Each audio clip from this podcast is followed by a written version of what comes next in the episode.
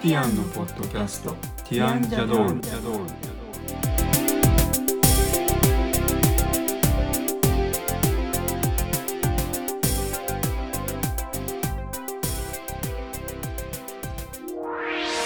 こんにちはティアンのコリンですこんにちは、ティアンのエリコです。今日はティアンジャドールの第54回です。このポッドキャストでは音楽やアート、デザインなどティアンのメンバーの切り口で10分から15分程度でお話をしていきます。はい。今回も2023年2曲目の音楽制作4回目をお届けしていきたいと思います。はい、今回で最終回という感じですか、この曲に。そうです今回の曲に関しては。そうです。ははいい。えっ、と、4回ということで約1ヶ月間も使ったということになると思うんですけど、うんでも結構曲作るの時間かかりますよね。そうですね。プロの人でこういっぱいバンバン作ってる人だと早いのかもしれないですけどね。はい。えーで、まあ今日は仕上げということなんですけど、はい、えーと、まず曲名を決めたというところからですね、はい、お話ししていきたいと思います。はい、えーと、まずこの曲の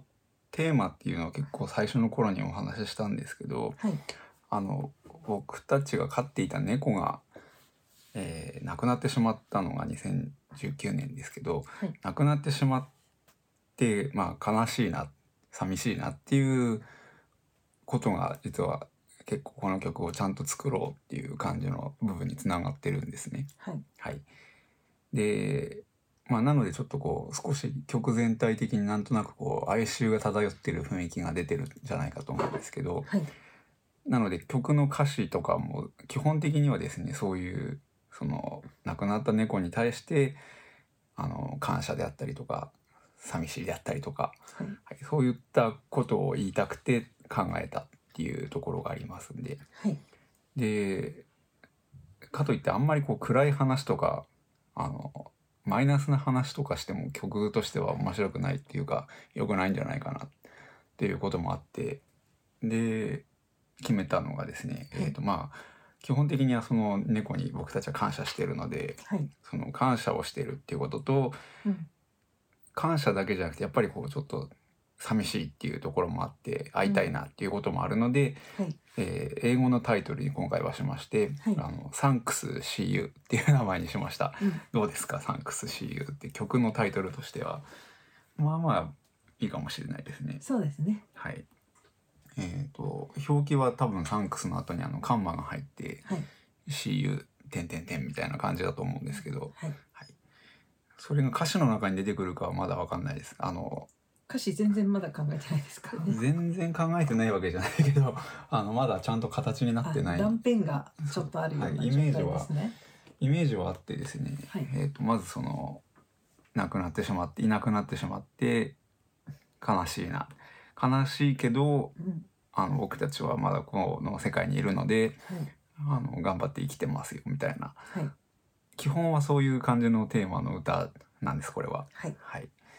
でそういう感じの歌詞を考えてるんですけど、はい猫の名前を歌詞にするわけにはいかないと普遍的では誰にもわかんないですもんね。みえっ、とクイーンのフレディが猫の歌作ったあっあ、てでもあれ、猫の名前ですね。ディライラっていう名う前。ん、でなんかミャオミャオみたいな鳴き声みたいな、あれはギターで鳴き音は声、でもあれはディライラが亡くなったから作ったんではなく、うんディライラっていう猫を溺愛してたのでう、ん、もう可愛くってしょうがない。もう君がいいればもう本当になんか嬉しいみたいな、なんかもう可愛いみたいな感じの歌詞だったと思います。うん、まああのそうそういう感じと、まあ、ちょっとち近いのか近くないのかわからないですけどはい、あの猫を人に例えても猫に関しては「君」っていう言葉にしようと思ってるんですね。 はい、でまあ人間側は多分僕か私か分かんないけどそういう感じになるんじゃないかなっていう感じでちょっと何か考えたいなっていうふうに思ってます。はい、まあでもそれは出来上がった歌詞はツイッターとかで言葉で文章で公開してもいいですけど別にそれは誰も聞きたくないかもしれないけどそんなことないです。あのでまあ何回も言ってるように出来上がったものとかは最終的にあの NFT とかにしたいなっていうのはありますけどまあそれはまた先の話ということですね。まず完成ですね。はい。えーでとりあえず今回はあのその歌がない状態のインストロメンタルで完成したっていうはい。ところですね。はいでじゃあちょっと音楽の話なんですけど、はい。えー、とイントロであの主旋律のメロディーが鳴ってますね。はい。でそこが、えー、と前回のお聞かせしたものでは、はいえー、といわゆる A メロとか B メロとかの歌のパートのシンセサイザーの音がそのまま出だしから鳴っているっていう感じにしたんですけど、はい。あの実際にボーカルがもし入ったとするとその音が同じだと変だっていう感じですよね。まあ、あの、最初のところは本当に楽器の音でうんメロディーが鳴ってて。で、始まったら人の声で歌われるっていう差があるってことですよね。そうですねなのでちょっと最初の部分はあのイントロの部分は音色を変更しましてはい。これもまたすごい悩んだん ですよはい音色どれにしようかっていうのをもうほぼソフトウェアシンセサイザーの中の音色を全部試したんじゃないかぐらいすごい時間をかけて そのうち分かんなくなっちゃう感じですね。であのこの曲のそのテーマがやっぱり猫の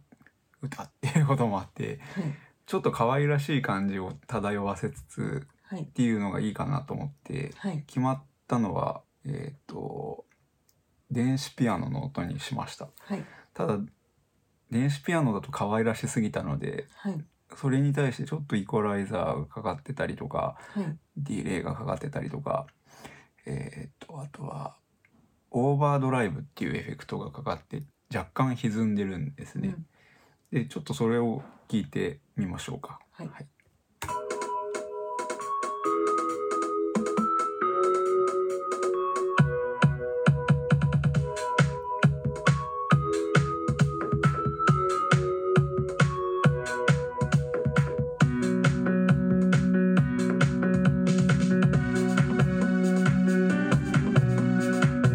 っていう風に入っていきまはいす。。なんかちょっとブロッケンシュピールみたいな雰囲気もある音ですよね。そうです。ね。はい。あの、オーバードライブっていう、あの、エレキギターとかに対してこう、音を歪ませて、ちょっと温かみのある歪み、歪ませ方をするようなエフェクトが、この電子ピアノの音についつけてあるんですけど、はい。プリセットの状態だとすごい歪みが大きくて音も大きい感じだったのではい。ちょっとボリュームをアウトプットっていう操作のつまみをいじって少し出力を下げてうん。あとオーバードライブのかかり具合も歪ませ具合も少し和らげてうん今の状態にしました。はい。はい、という形でイントロはそれで出来上がりと。はい。いう感じにしました。で、えっ、と、後半の方でですね、えっ、と、最後の、かん前回感想を作って最後にサビがありますってお話ししたと思うんですけど、えっ、と、後半に今の、えっ、とですね、電子ピアノの音を加えました。はいえー加えてない状態をちょっとまず聞いてみたいと思います。はい最後の部分ですね。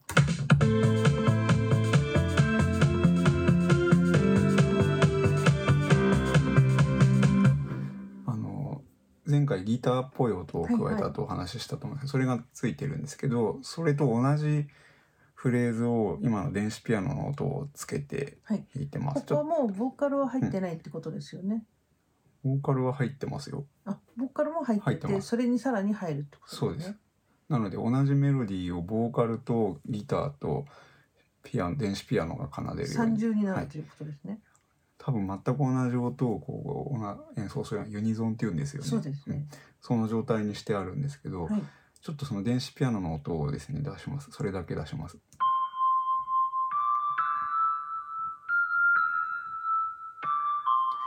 でこんな感じででギターの音がこの音なんですけど、ちょっとギターと一緒に出します。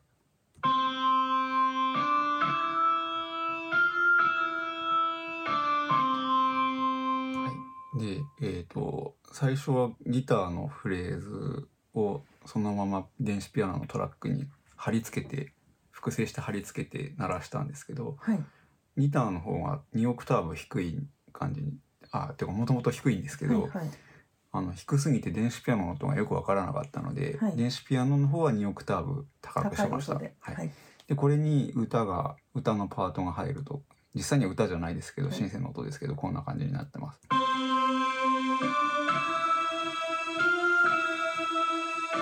はい、で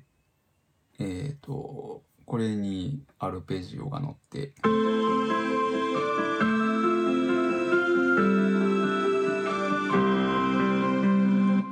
これが入るとなんか随分寂しい感じになるんですね。うん、あの和音のせいですようね、ん、でベースが入りますね。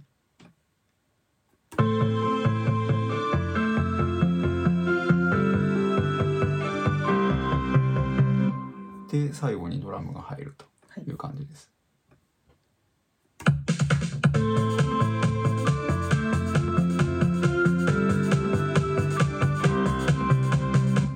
はい、っていう感じにして出来上がりました。はいはい、で、えー、と曲がこれで全部出来上がったので、はいあのミックスダウンっていう作業あのミキサーっていう画面を使ってミックスダウンするんですけど、はいえー、と今使っているこのソフトは LogicPro っていうソフトなんですけどあのドラムの部分はドラマーっていう機能を使っていて勝手に作ってくれてるっていうのを何回かお話ししてると思うんですけど、はい普通ドラムだとですねあのキックとかは基本的にセンターにあって、はいハイハットとかはちょっと左右に振るみたいな設定定番の設定っていうのがあるんですけどドラマーだとドラマートラックっていう風になっていて1個になってるんですね。はいなのでそれぞれの音を細かくいじろうと思うと結構どうすんのかなみたいな感じなんですけど、はいえー、とドラムキットデザイナーっていう編集画面があってそこで各ドラムキットの音をどの位置に配置するのかっていうのを先に決めておくような感じになってましてはい割といい具合に最初から調整されてます。はいなのでミックスの作業をするときに今回そこはあんまりいじらなくてプリセットのままあの聞いてみたらまあまあいいんじゃないかなと思ったのではいここはほとんどいじってないですね。はいでボーカルはセンター、えーベースもセンターでバッキングのギターとかピそれ以外の楽器がちょっと左右に割り振られるっていう感じにして今回は今のイントロから鳴ってる電子ピアノの音が少し、えー、と左側から聞こえていてギターっぽい音が右側から聞こえていてなんていうふうに変えました。はいはい。えっ、と、そんな感じかな。あとですね、えっ、と、奥行きステージにもしアーティストがいて演奏してる時の奥行きを出す時はですね、えっ、と、す後ろにいるようにする時はディレイっていう機能を使ってちょっとなんか遠くにいるみたいな感じにするんですね。はいで左右の広がりを出したい時はあのリバーブをかけてあの残響音みたいなのを広げてあの横に広がるようにするっていう感じにしますでしてあります今回、はい各楽器ごとにしてあります、はいこれもあの音色を選択するとその各音色にもともとついてるものが結構ちゃんと入ってるのでちょっと微調整するぐらいにしか今回してないんですけどねはい、はいもうこの辺はあの全然僕は素人なのであのサウンドエンジニアでもないですしただ好きで割といろんなのをそういう聞き方をしてるのであのこだわったところでもありますけどねはいという感じで出来上がりましたのではい「えー、とサンクス CU」えー、一曲ちゃんと聴いてほしいと思いますはい、じゃあ曲紹介はエリコから はい私がそう曲紹介、はい、曲紹介あじゃあちなみにあのえ作曲は一応僕でいいですかこれコリンはいアレンジはティアンいやどうなんでしょエリうコわかんないですでもい僕やもやってるからねだから普通にティアンでいいんじゃないですかうんまあ作詞作曲アレンジ全部ティアンということでいいかもしれないですねはいはいじゃあティアンで、えー曲名をエリコが言っていただいてはい曲が流れるというふうにしようかなと思います。あそうですかはい、はいじゃあ曲名をお願いします。ではティアンで Thanks see you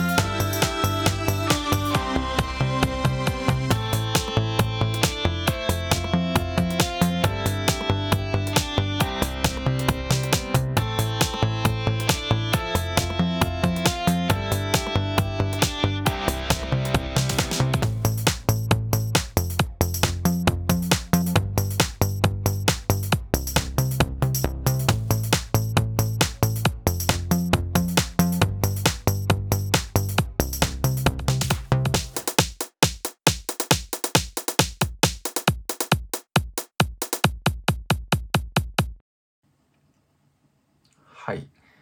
いかがでしたでしょうか。曲が出来上がりまして、今回でこれは終わりなんですけど、はいえっ、と今回これ54回目だと思うんです。で、はいこれが流れてるこのば回が流れてるのは多分4月18日放送回というか配信回ということになっていて、えっ、と丸1年経ちました。はいはい。えっ、こういうと感じですねそうです。ありがとうございます。はい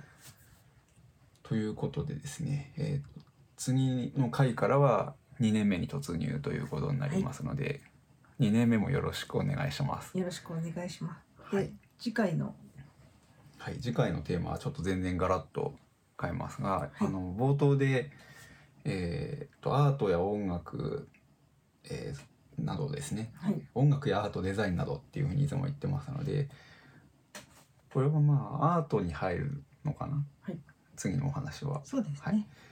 えー、と次はですねえっ、と55回目はですね、はい